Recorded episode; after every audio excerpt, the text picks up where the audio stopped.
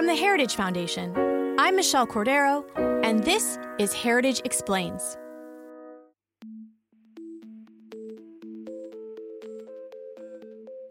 The stock market continued to plummet this week, and lawmakers and the administration are rushing to put out new legislation to deal with the spread of coronavirus and its effects on the economy. If you turned on the news this week, it probably sounded a lot like this. All three of Wall Street's major indexes plunged more than 7% on Monday. The Dow's more than 2,000 point drop is a one day record. Nikki Battiste is outside the New York Stock Exchange for us. Nikki, good morning. So is this free fall likely to continue? And some stations that focus on the economy sounded like this. This is one of the worst days in the history of the stock market. Day where the circuit breakers got activated down 7%. A day where oil had its worst decline since 1991, down 24%. Day where the 10 year treasury went below 0.5%, a record low, which tells you the bond market is terrified. That's Jim Cramer on CNBC's Mad Money. He says the bond market is terrified. For many Americans who don't follow the stock market, like myself, we understand that this is a bad thing, but not really why or how it affects everyday Americans. Today, we're going to talk with an expert who can explain why this is happening and how crashes on Wall Street eventually do matter on Main Street. We'll also get into what lawmakers and the administration should and shouldn't do about it. Joel Griffith, a research fellow in Heritage's Roe Institute for Economic Policy, will explain right after this short break. Overwhelmed by the 24 7 news cycle? Looking for a way to keep up with the news that matters? The Daily Signal podcast brings you the top news of the day, plus interviews with lawmakers, authors, Heritage Foundation experts, and more on the most important policy debates in America today. If you're a conservative who wants to be on top of the news, check out the Daily Signal podcast, available every weekday morning. Joel, this week was the worst day on Wall Street since the financial crisis in 2008, and that was because of the coronavirus. Why does this health crisis translate into the market crashing? Um, there is a lot of uncertainty right now regarding how the virus will both impact us here in the United States, but also the broader global economy. We're very interconnected. That's brought us a lot of prosperity it's helped all levels of society, but it also means that when you have factories, for instance, overseas that become shuttered um, out of precaution, that means that we have a difficult time getting the goods that consumers want, but it also means that we have uh, a tough time getting those intermediate goods that are needed to actually produce finished products. And you can see this if you look at some of the ports on the West Coast. A lot of these ports look pretty empty right now. And that's because the output has declined by so much so quickly overseas. And then, of, of course, there's, you know, it means less conferences because people are scared, less concerts, less travel, perhaps even less trips to the mall if we get to that point. What types of businesses are do you think are going to be hurt most by this? Um, well, thus far, the slowdown looks to impact those sectors in which you actually have to physically participate. So you've got restaurants, that that might be suffering over the next quarter or so until the virus um, peaks. Um, hotels, if you look at casinos, um, some of those the market values of, of, those stocks have gone down 30 and 40 percent. Cruise lines, of course, car rental agencies, airlines.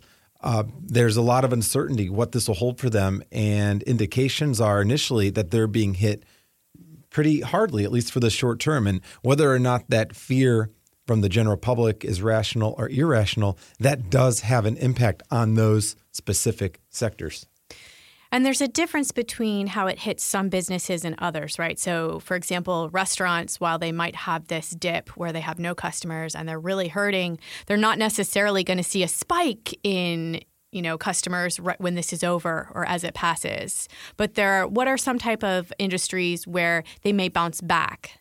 Um, well, I think longer term, all of these sectors should bounce back. Um, people are not likely to permanently change the number of times they go out to eat in a given uh, month or the number of vacations that they take in a year. But at the same time, this is something that that revenue, once it's lost, you're likely not going to be able to compensate for it. For instance, if you typically take a few vacations a year and you have that week or two vacation time, if you miss that window – this quarter, you might not be able to make that up. And likewise, if I stay in for a week or two because I'm ill, whether it's from coronavirus or anything else, I don't necessarily go out and say, well, I didn't go out to eat last week, so I'm going to go ahead and go twice next week. It doesn't work like that.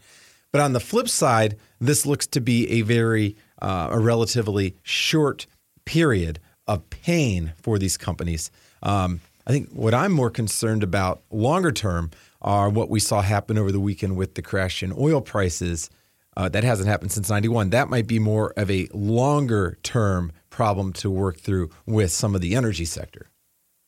So, are there are there any companies or businesses that do well in a crisis like this? Like, for example, you're seeing empty shelves at Walmart. People are running there to get their stuff. Are there any other companies like that? Is Walmart is this actually good for Walmart or is it bad for them in the long run? So, in the short term, there are some companies that will benefit. If you look at uh, consumer items such as paper towels, toilet paper, bottled water, people are stockpiling in some areas as if we are not going to be able to leave our homes for months. Now, I think that is a big overreaction.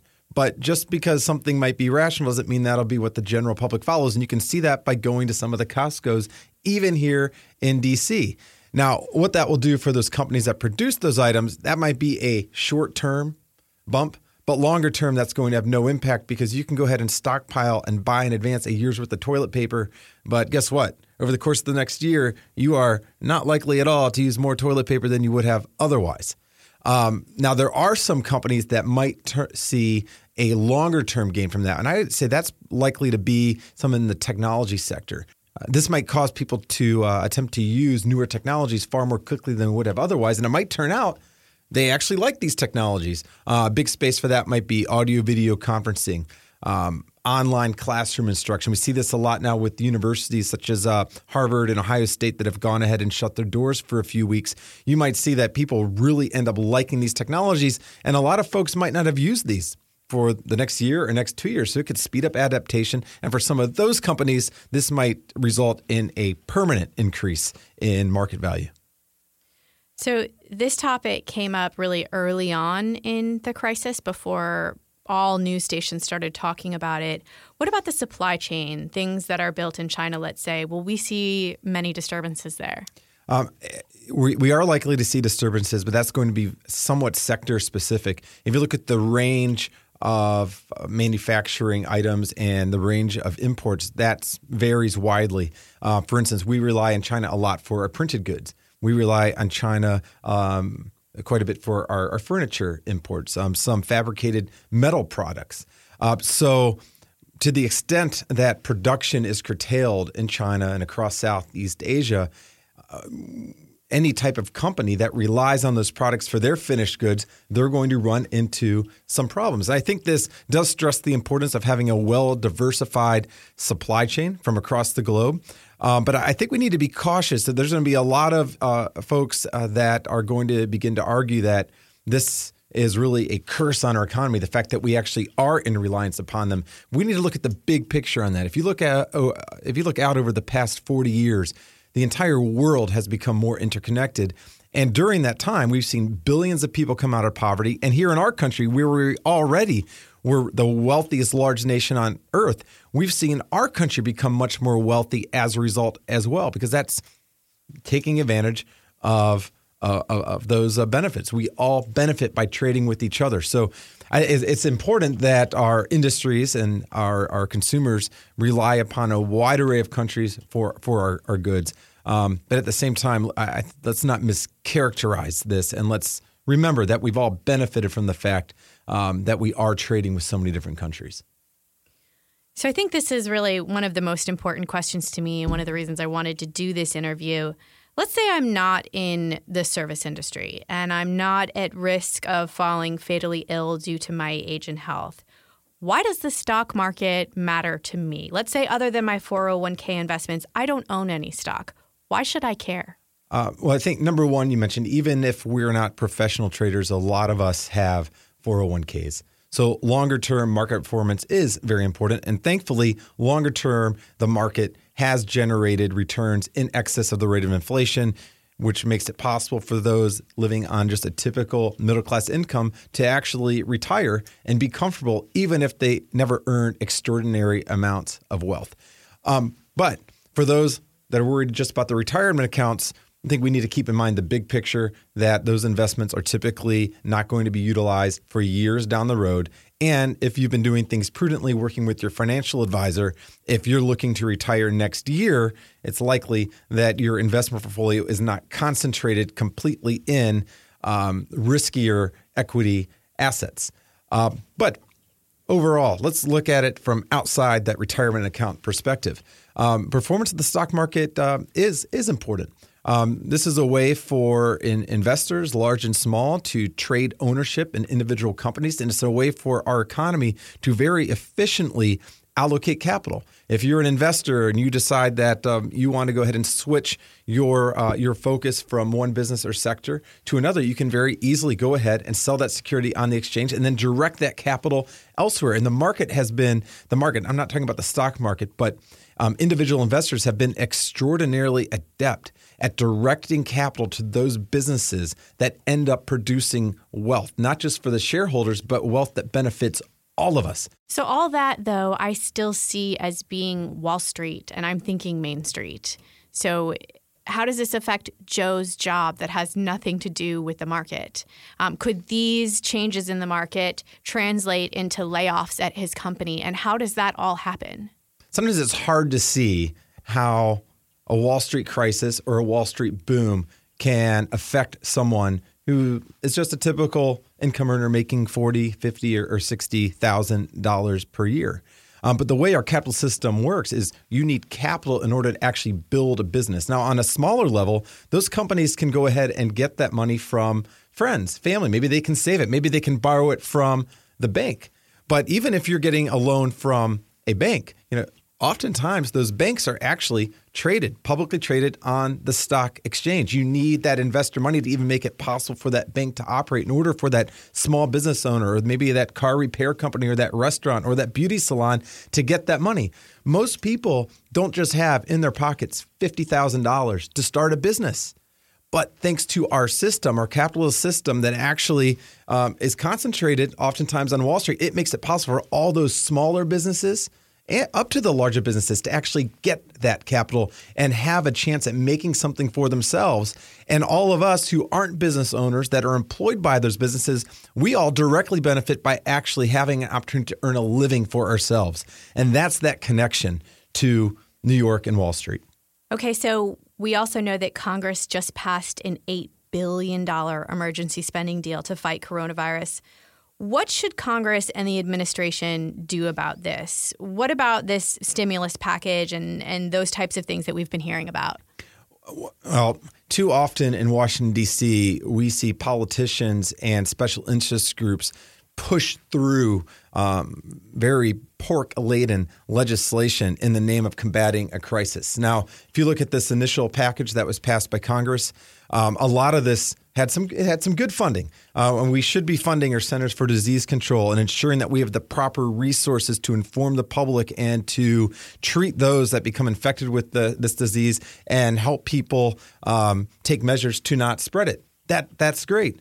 Um, but even in this relatively smaller piece of legislation, the $8 billion that you mentioned, there were hundreds of millions, actually well over a billion dollars, that actually was not even directly related to combating this virus.